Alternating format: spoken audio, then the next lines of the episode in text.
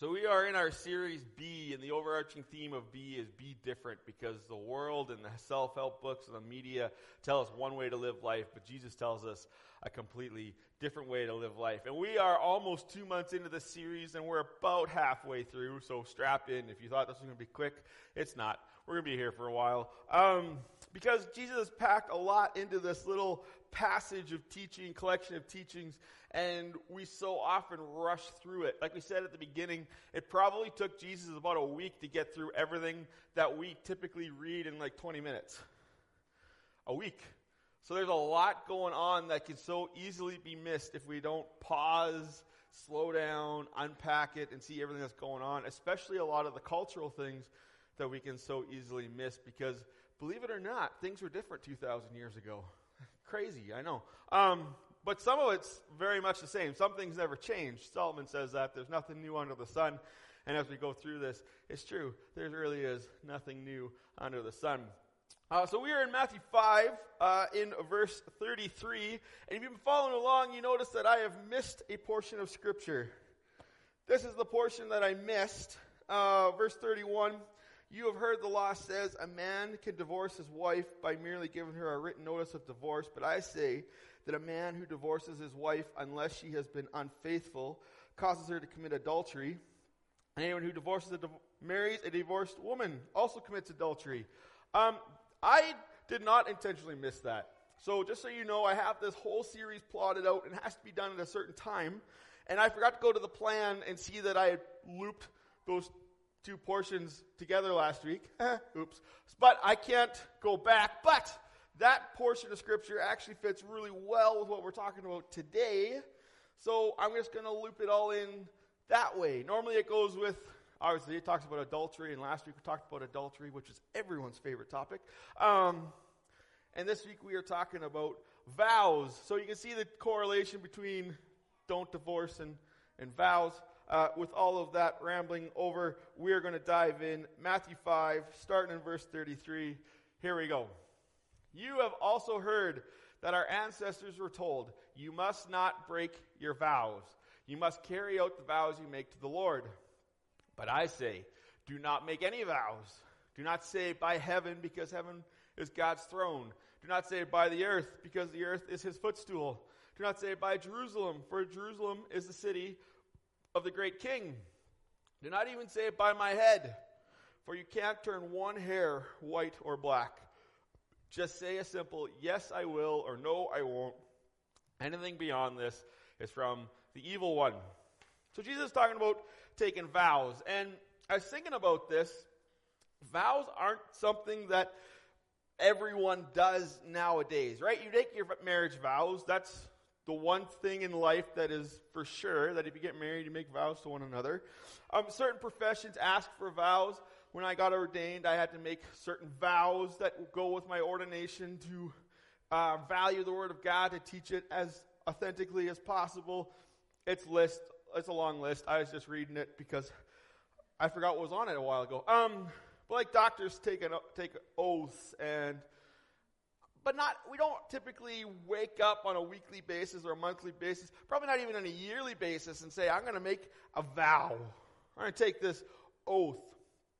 But vows were actually a really important part of the culture back then. In fact it was so important that moses gave the israelites laws on the proper practice of taking vows. So jesus is addressing a law that maybe we don't always understand we don't always connect with. So i want to unpack the law that he's addressing, what was happening in Jesus' day that he had to address it, and then make it kind of culturally relevant to us today because, as we know, sometimes the cultural details don't translate, but there's always an eternal principle at work that we, as believers 2,000 years later, have to make sure that we're, we're not missing. We're keeping track of this stuff. So here's the law that, Matt, that Jesus is referring to. Leviticus 19, verse 12. Do not bring shame on the name of your God by using it to swear falsely. I am the Lord. Um, some of your translations probably say, uh, do not profane the name of your God by swearing falsely. Um, same thing. Don't bring shame. Don't bring dishonor to the name of God. Deuteronomy 23. When you make a vow to the Lord your God, Be prompt in fulfilling whatever you promised him. For the Lord your God demands that you promptly fulfill all your vows, or you will be guilty of sin. However, it is not a sin to refrain from making a vow, but once you have voluntarily made a vow, be careful to fulfill your promise to the Lord your God.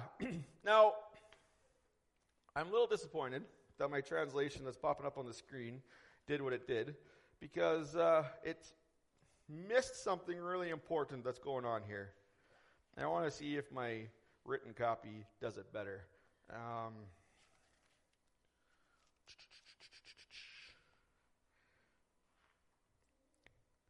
yes, it does. Okay, of course, silly thing. Um, this word right here, the Lord. Most, oh, good job. That helps. We're not going to play with the pen today because uh, it's just going to scratch out the words that I want to highlight. Um, why is it doing that? That's not good. Okay, we're not going to play with it. Okay, the Lord. On in your written translations, that is probably all capitalized, the Lord. And the reason it's all capitalized is that in the original Hebrew, that is actually God's name. Yahweh is written there.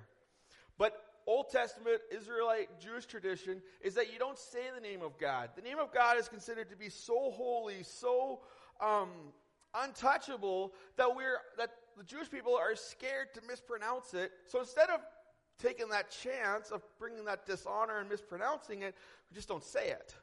And so instead of having Yahweh written out in our English translations, because our English translators want to honor that tradition, they don't write out the name of God, they say the Lord in all capitals like that. So just so you know, which ca- causes some really difficult translation problems because there's certain times where it says the Lord Yahweh. Well, now what do you do? Because when you're reading through, it doesn't say the Lord, Lord. That'd be weird. So it usually says the Lord Almighty, right? So they they switch it up so that we know that there's a different word at play there. Um, but anyways, so both passages talk about taking, na- taking vows in God's name. Well, what do you do when you can't say the name of God, but you're taking a vow in His name? Because if you say it, and it's dishonoring to Him, so you're not going to say the name, but the law has to do with this. And what was happening in Jesus' time is that the legal experts realized they had a loophole. So if you took a vow in the name of God but didn't actually say the name of God, uh, then you could get out of the vow. You get out of the oath because technically you didn't take the na- the vow in His name, and so you, you you could get out of it. You see how that's a bit of a problem, right? Like I I made this vow, but you know my lawyer says I don't have to I don't have to honor it because I didn't I didn't go through the proper I didn't follow the law, so. Uh, so I'm not going to not going to keep my promise. I'm not going to keep my, my oath. That's that's a problem. As I was reading through this, um, anybody here ever seen the show Suits? Anybody ever watch Suits? A few people. Good show. I like it. Um, the thing I like about Suits, it's a lawyer show. I don't know why. I like. I think it is witty and it's. Anyways, um, the whole show is about lawyers, corporate lawyers, who are either looking at contracts, trying to find loopholes, or trying to write contracts that are loophole free so that once you sign it, you're stuck. And the really funny part is, as you get into later episodes, they have to go back to contracts that they've written and try to find loopholes in their own contract. Well, that's a neat trick. But that's what these guys are doing. That's what the Jewish experts were doing at this time. Was they figured, for the sake of their people, that they found this loophole. Well, you didn't say God's name, so you didn't technically take the vow in God's name, so you technically don't have to keep the vow. Now, that's all fine and dandy when you talk about it from a legal perspective, but when you think about it from an integrity perspective, that's a problem. Right? And all the guys who went through CLI, you're twitching because this is all in part of that course that we took about integrity. Right? You take a vow, you, you keep the vow because you've kept it. But in their sense, if you dishonored the vow, if you broke the vow, it was actually bringing dishonor to God's holy and precious name. So Jesus comes out and he has this new standard. He says, you know what? Don't take vows. Don't make oaths. Just, just let your word be your word and be done with it. I think we don't talk about oaths and vows very much in today's in the church today for this very reason. Because Jesus just says so definitively, let your yes be yes, let your no be no, right? I'm using a old translation. This one just says, just say when you say yes, yes I will, or no I won't, and just stick to it.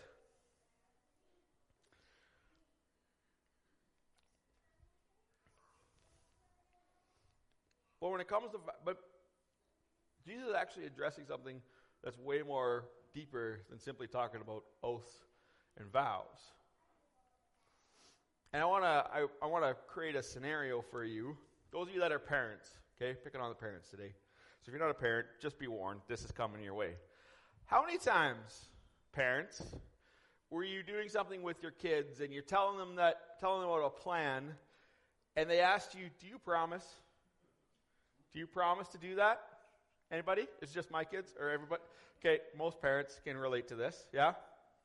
Do you promise that you're going to do this? I want you to pause. We laugh, but I really want you to just pause and think about this. Why did your kid do that? Why is your kid making you promise to do that? Because at some point, we said we were going to do something and we didn't do it. And so your kid is looking for a little added assurance. At some point, we broke our word. One commentator said this uh, who, He who cannot be believed without swearing by God is already condemned. And what the commentator is saying is that if you have to make a promise in order for your word to be believed, in order for what you're saying to be done, then your word is already broken. There's something wrong with what you're saying. There's something wrong with your ability to honor your word. And so, what Jesus is saying is that it's not that he doesn't want you to stop taking oaths, because sometimes we need to take a vow, we need to take an oath, because we know that the temptation to not follow through is there. And so, the oath and the vow is an added extra security that we are going to follow through with what we have said. What Jesus is calling us to is a higher, a better way, saying instead of having to take these oaths, just keep your word. Be so true to who, what, do what you say you're going to do or don't do what you say you're not going to do consistently enough that you don't even have to promise. You don't even have to take a vow. And the the tricky part with this is that in order to live this way, it's going to cost us something occasionally. It's going to inconvenience us occasionally. Right? And so, in the way that we've been trained and the way that we've been taught is that as long as you don't promise, you can get out of your word. As long as you don't vow to follow through on it, you can still get out of it. You can change your mind and just make your excuse. To quote the infinitely wise John Brownlee, excuses are like noses, everybody's got them. No more excuses. What Jesus is saying is no more excuses, no more broken words, no more promises, not because you don't need to take a promise, but because you, when you say yes, you're going to stand by it no matter what changes, no matter what comes your way, no matter what challenges you're going to face to hold that word. Keep your word. Let your yes be yes. Let your no be no, no matter what changes, no matter what comes your way, no matter what it's going to cost. Let your no be no. As people of God, may you keep your word. And the foundation of it is bigger than integrity. It's bigger than us. It actually has everything to do with the God that we serve because we are a reflection and a representative of God of heaven. How many times has God's word changed? How many times has God changed his mind? How many times has God changed his laws? None. Zero. Even as we're going through Matthew 5, and Jesus is saying, You've heard it taught this way, but it actually is this way. He's not changing the law, he's just shining new light on it. God's laws never change, God's laws never go away. God's attitude towards the broken and the hurting. God's never changed. He's the same yesterday, today, and forever. And all Jesus is asking is that as people of God, as sons and daughters of God, made new in his image, be like your heavenly Father. Don't change your word. Don't change your commitments. Unless, unless keeping your word takes you down a path of sin. Because God would never tell you to hold on to something that's going to lead you into an activity that's going to lead you away from Him. So that, that's the, that is the only loophole. Okay, everyone always wants the loophole of what you know. What's the exception to the rule? That's the exception. If it's if keeping your word is going to lead you to sin, then abandon ship. Flee from it. Sorry, I can't do that because it's going to violate my relationship with God. And you say that be upfront about it. And one of the things that Mitch and I would often talk about, Mitch talked about being obnoxiously Christian. I think we need to be a little bit more obnoxiously Christian. We don't, you know, stop with the excuses. Stop saying, "Oh, I can't do it," you know, and you have your lock. No, just I can't do that because I, I, I want to honor God with my life. I want to honor God with what I'm doing, and I can't change my word, or I'm changing my word because it would take me down a path that I want don't want to go.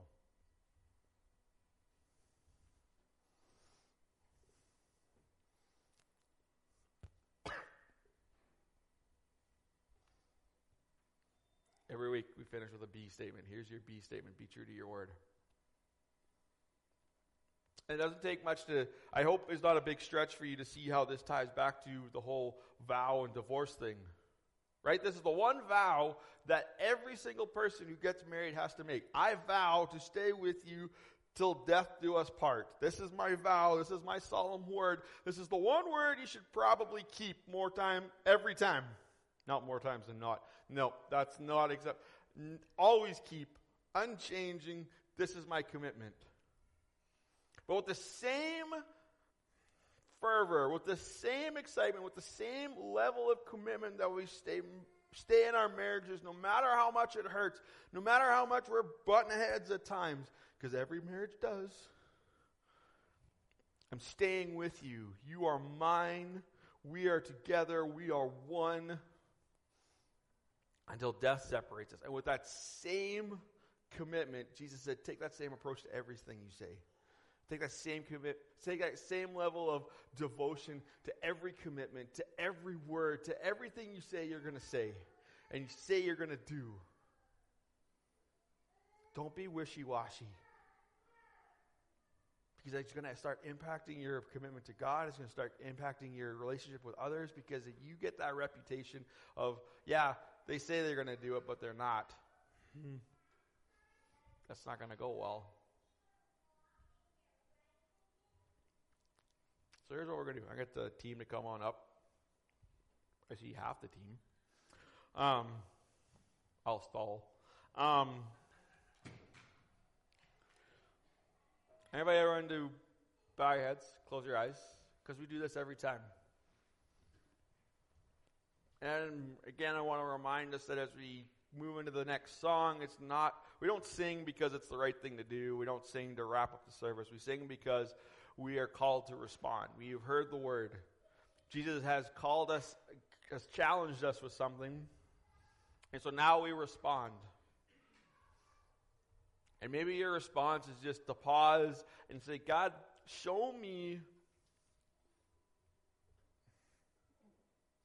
Show me the times that I've not kept my word. And show me how I can make it right. The same way two weeks ago we talked about if you're praying and God reveals that you've angered somebody to drop everything and go make it right. How have I upset people? How have I uh, caused, how have I hurt people because I haven't been able to keep my word? Or maybe your response is to stand and to sing and declare God's praises because the truth is that God's word never changes. God is the same yesterday and forever, and that is something to praise God about.